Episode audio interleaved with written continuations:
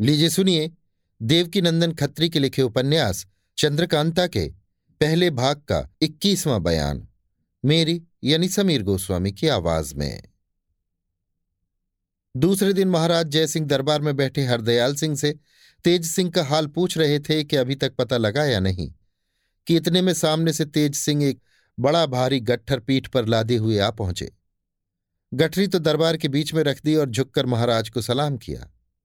महाराज जय सिंह तेज सिंह को देखकर बहुत खुश हुए और बैठने का इशारा किया। जब तेज सिंह बैठ गए तो महाराज ने पूछा, क्यों जी, इतने दिन कहाँ रहे और ये क्या लाए हो? तुम्हारे लिए हम लोगों को बड़ी परेशानी रही। दीवान जीत सिंह भी बहुत घबराए होंगे क्योंकि हमने वहाँ भी तलाश करवाया था। तेज सिंह ने अर्ज़ किया, महाराज, ताबेदार दुश्मनों के हाथ फंस गया था। अब हुजूर के इकबाल से छूट आया है। बल्कि आते दफे चुनार के दो अयारों को भी, जो वहाँ थे, लेता आया है। महाराज ये सुनकर बहुत खुश हुए और अपने हाथ का कीमती कड़ा तेज सिंह को इनाम देकर कहा, यहाँ भी दो अयारों को महल में चंपा ने गिरफ़्तार किया जो कैद किए गए हैं। इनको भी वहीं भेज देना चाहिए? ये कहकर हरदयाल सिंह की तरफ़ देखा। उन्होंने प्यादों को गठरी खोलने का हुक्म दिया। प्यादों ने गठरी खोली। तेज सिंह ने उन दोनों को होशियार किया और प्यादों ने उनको ले जाकर उसी जेल में बंद कर दिया, जिसमें रामनारायण और पन्नालाल थे। तेज सिंह ने महाराज से अर्ज़ किया, मेरे गिरफ़्तार होने से नौगढ़ में सब कोई परेशान होंगे। अगर इजाज़त हो तो मैं जाकर सभी से मिला हूँ। महाराज ने कहा, हाँ, ज़रूर तुमको वहाँ जाना चाहिए। जाओ, मगर जल्दी वापस चले आना। इसके बाद महाराज ने हरदयाल सिंह को हुक्म दिया, तुम भी मेरी तरफ़ से तोहफा लेकर तेज सिंह के साथ नौगढ़ जाओ। बहुत अच्छा कह के हरदयाल सिंह ने तोहफे का सामान तैयार किया और कुछ आदमी संग ले तेज सिंह के साथ नौगढ़ रवाना हुए। चपला जब महल में पहुँची तो उसको देखते ही चंद्रकांता ने खुश होकर उसे गले लगा लिया और थोड़ी देर बाद हाल पूछने लगी। चपला ने अपना पूरा हाल खुलासा तौर पर बयान किया। थोड़ी देर तक चपला और चंद्रकांता में चौहल होती रही। कुमारी ने चंपा की चालाकी का हाल बयान करके कहा कि तुम्हारी शागिर्दिन ने भी दो अय्यारों को गिरफ़्तार किया है। ये सुनकर चपला बहुत खुश हुई और चंपा को, जो उसी जगह मौजूद थी, गले लगाकर बहुत शाबाशी दी। इधर तेज सिंह जो नौगढ़ गए थे, रास्ते में हरदयाल सिंह से बोले, अगर हम लोग सवेरे दरबार के समय पहुँचते तो अच्छा होता, क्योंकि उस वक्त सब कोई वहाँ रहेंगे। इस बात को हरदयाल सिंह ने भी पसंद किया और रास्ते में ठहर गए। दूसरे दिन दरबार के समय ये दोनों पहुँचे और सीधे कचहरी में चले गए। राजा साहब के बगल में बीरेंद्र सिंह भी बैठे थे। तेज सिंह को देखकर इतने खुश हुए, मानो दोनों जहान की दौलत मिल गई हो। हरदयाल सिंह ने झुककर महाराज और कुमार को सलाम किया और जीत सिंह से बराबर की मुलाकात की। तेज सिंह ने राजा सुरेंद्र सिंह के कदमों पर सर रखा। राजा साहब ने प्यार से उनका सर उठाया। तब अपने पिता को पालागन करके तेज सिंह कुमार की बगल में जा बैठे। हरदयाल सिंह ने तोहफा पेश किया और एक पोशाक, जो कुंवर बीरेंद्र सिंह के वास्ते लाए थे, उनको पहनाई। जिसे देख राजा सुरेंद्र सिंह बहुत खुश हुए और कुमार की खुशी का तो कुछ ठिकाना ही न रहा। राजा ने तेज सिंह से गिरफ़्तार होने का हाल पूछा।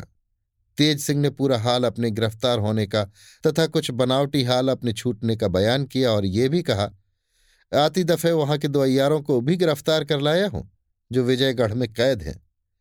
ये सुनकर राजा ने खुश होकर तेज सिंह को बहुत कुछ इनाम दिया और कहा, तुम अभी जाओ, महल में सबसे मिलकर अपनी माँ से भी मिलो। उस बेचारी का तुम्हारी जुदाई में क्या हाल होगा वही जानती होंगी। मुझे मर्ज़ी के तेज सिंह सभी से मिलने के वास्ते रवाना हुए। हरदयाल सिंह की मेहमानी के लिए राजा ने जीत सिंह को हुक्म देकर दरबार बर्खास्त किया। सभी से मिलने के बाद तेज सिंह कुंवर वीरेंद्र सिंह के कमरे में गए। कुमार ने बड़ी खुशी से उठकर तेज सिंह को गले लगा लिया और जब बैठे तो कहा, अपने गिरफ़्तार होने का हाल तो तुमने ठीक ठीक बयान कर दिया, मगर छूटने का हाल बयान करने में झूठ कहा था। अब सच सच बताओ तुमको किसने छुड़ाया? तेज सिंह ने चपला की बड़ी तारीफ़ की और उसकी मदद से अपने छूटने का सच्चा सच्चा हाल कह दिया। कुमार ने कहा, मुबारक हो। तेज सिंह बोले, पहले आपको मैं मुबारकबाद दे लूँगा, तब कहीं ये नौबत पहुंचेगी कि आप मुझे मुबारकबाद दें। कुमार हंसकर चुप हो रहे। कई दिनों तक तेज सिंह हँसी खुशी से नौगढ़ में रहे, मगर बीरेंद्र सिंह का तकाजा रोज होता ही रहा। कि फिर जिस तरह से हो चंद्रकांता से मुलाकात कराओ ये भी धीरज देते रहे। कई दिन बाद हरदयाल सिंह ने दरबार में महाराज से अर्ज़ किया। कई रोज हो गए ताबेदार को आए। वहाँ बहुत हर्ज होता होगा। अब रुखसत मिलती तो अच्छा था, और महाराज ने यह भी फरमाया था कि आती दफे तेज सिंह को साथ लेते आना, अब जैसी मर्ज़ी हो। राजा सुरेंद्र सिंह ने कहा, बहुत अच्छी बात है, तुम उसको अपने साथ लेते जाओ। ये कह एक खिलत दीवान हरदयाल सिंह को दिया और तेज सिंह को भी उनके साथ विदा किया। जाते समय तेज सिंह कुमार से मिलने आए। कुमार ने रोकर उनको विदा किया और कहा, मुझको ज़्यादा कहने की ज़रूरत नहीं है। मेरी हालत देखते जाओ। तेज सिंह ने बहुत कुछ ढांढस दिया और यहाँ से विदा होकर उसी रोज विजयगढ़ पहुँचे। दूसरे दिन दरबार में दोनों आदमी हाजिर हुए। और महाराज को सलाम कर अपनी अपनी जगह पर बैठ गए। तेज सिंह से महाराज ने राजा सुरेंद्र सिंह की कुशल शेम पूछी, जिसको उन्होंने बड़ी बुद्धिमानी के साथ बयान किया। इसी समय बद्रीनाथ भी राजा शिवदत्त की चिट्ठी लिए हुए आ पहुँचे और आशीर्वाद देकर चिट्ठी महाराज के हाथ में दे दी, जिसको पढ़ने के लिए महाराज ने दीवान हरदयाल सिंह को दिया। खत पढ़ते पढ़ते हरदयाल सिंह का चेहरा मारे गुस्से के लाल हो गया। महाराज और तेज सिंह हरदयाल सिंह के मुँह की तरफ़ देख रहे थे। उसकी रंगत देखकर समझ गए कि खत में कुछ बेअदबी की बातें लिखी हैं। खत पढ़कर हरदयाल सिंह ने अर्ज़ किया कि यह खत तखलिए में सुनने लायक है। महाराज ने कहा अच्छा पहले बद्रीनाथ के टिकने का बंदोबस्त करो, फिर हमारे पास दीवान खाने में आओ। तेज सिंह को भी साथ लेते आना। महाराज ने दरबार बर्खास्त कर दिया और महल में चले गए। दीवान हरदयाल सिंह, पंडित बद्रीनाथ के रहने और ज़रूरी सामानों का इंतज़ाम कर तेज सिंह को अपने साथ ले कोट में महाराज के पास गए और सलाम करके बैठ गए। महाराज ने शिवदत्त का खत सुनाने के लिए हुक्म दिया। हरदयाल सिंह ने खत को महाराज के सामने ले जाकर अर्ज़ किया कि अगर सरकार खुद पढ़ लेते तो अच्छा था। महाराज ने खत पढ़ा। पढ़ते ही आँखें मारे गुस्से की सुर्ख हो गई। खत फाड़कर फेंक दिया और कहा बद्रीनाथ से कह दो कि इस खत का जवाब यही है कि यहाँ से चला जाए। इसके बाद थोड़ी देर तक महाराज कुछ सोचते रहे। तब रंज भरी धीमी आवाज़ में बोले, क्रूर के चुनार चले जाने ही से हमने सोच लिया था कि जहाँ तक बनेगा वो आग लगाने से न चूकेगा, और आखिर वही हुआ। खैर, मेरे जीते जीते उसकी मुराद पूरी न होगी। साथ ही आप लोगों को भी अब पूरा पूरा बंदोबस्त रखना चाहिए। तेज सिंह ने हाथ जोड़कर अर्ज़ किया, इसमें कोई शक नहीं कि शिवदत्त अब ज़रूर फौज लेकर चढ़ावेगा। इसलिए हम लोगों को भी मुनासिब है कि अपनी फौज का इंतज़ाम और लड़ाई का सामान पहले से कर रखें। यों तो शिवदत्त की नीयत तभी मालूम हो गई थी जब उसने अय्यारों को भेजा था, पर अब तो कोई शक ही न रहा। महाराज ने कहा, मैं इस बात को खूब जानता हूँ कि शिवदत्त के पास तीस हज़ार फौज है और हमारे पास सिर्फ़ दस हज़ार। मगर क्या मैं डर जाऊँगा? तेज सिंह ने कहा, दस हज़ार फौज महाराज की और पाँच हज़ार हमारी सरकार की, पंद्रह हज़ार हो गई। ऐसे गीदड़ के मारने को इतनी फौज काफ़ी है। अब महाराज दीवान साहब को एक खत देकर मेरे साथ नौगढ़ भेजें। मैं जाकर तमाम फौज ले आता हूँ। बल्कि महाराज की राय हो तो कुंवर बीरेंद्र सिंह को भी बुला लें और फौज का इंतज़ाम उनके हवाले करें। फिर देखिए क्या कैफियत होती है। दीवान हरदयाल सिंह बोले कृपानाथ इस राय को तो मैं भी पसंद करता हूँ। महाराज ने कहा, सो तो ठीक है, मगर बीरेंद्र सिंह को अभी लड़ाई का काम सुपुर्द करने को जी नहीं चाहता। चाहे वो इस फन में होशियार हो, मगर क्या हुआ? जैसा सुरेंद्र सिंह का लड़का वैसा मेरा। मैं कैसे उसको लड़ने के लिए कहूँगा और सुरेंद्र सिंह भी इस बात को कब मंजूर करेंगे? तेज सिंह ने जवाब दिया, महाराज, इस बात की तरफ़ जरा भी ख्याल न करें। ऐसा नहीं हो सकता कि महाराज तो लड़ाई पर जाएँ और बीरेंद्र सिंह घर बैठे आराम करें। उनका दिल कभी न मानेगा। राजा सुरेंद्र सिंह भी वीर हैं, कुछ कायर नहीं। बीरेंद्र सिंह को घर में बैठने न देंगे, बल्कि खुद भी मैदान में बढ़कर लड़े तो ताज्जुब नहीं। महाराज जयसिंह तेज सिंह की बात सुनकर बहुत खुश हुए और दीवान हरदयाल सिंह को हुक्म दिया कि तुम राजा सुरेंद्र सिंह को शिवदत्त की गुस्ताखी का हाल और जो कुछ हमने उसका जवाब दिया है। वो भी लिखो और पूछो कि आपकी क्या राय है। इस बात का जवाब आ ले तो फिर जैसा होगा किया जाएगा। और खत भी तुम ही लेकर जाओ और कल ही लौट आओ, क्योंकि अब देरी करने का मौका नहीं है।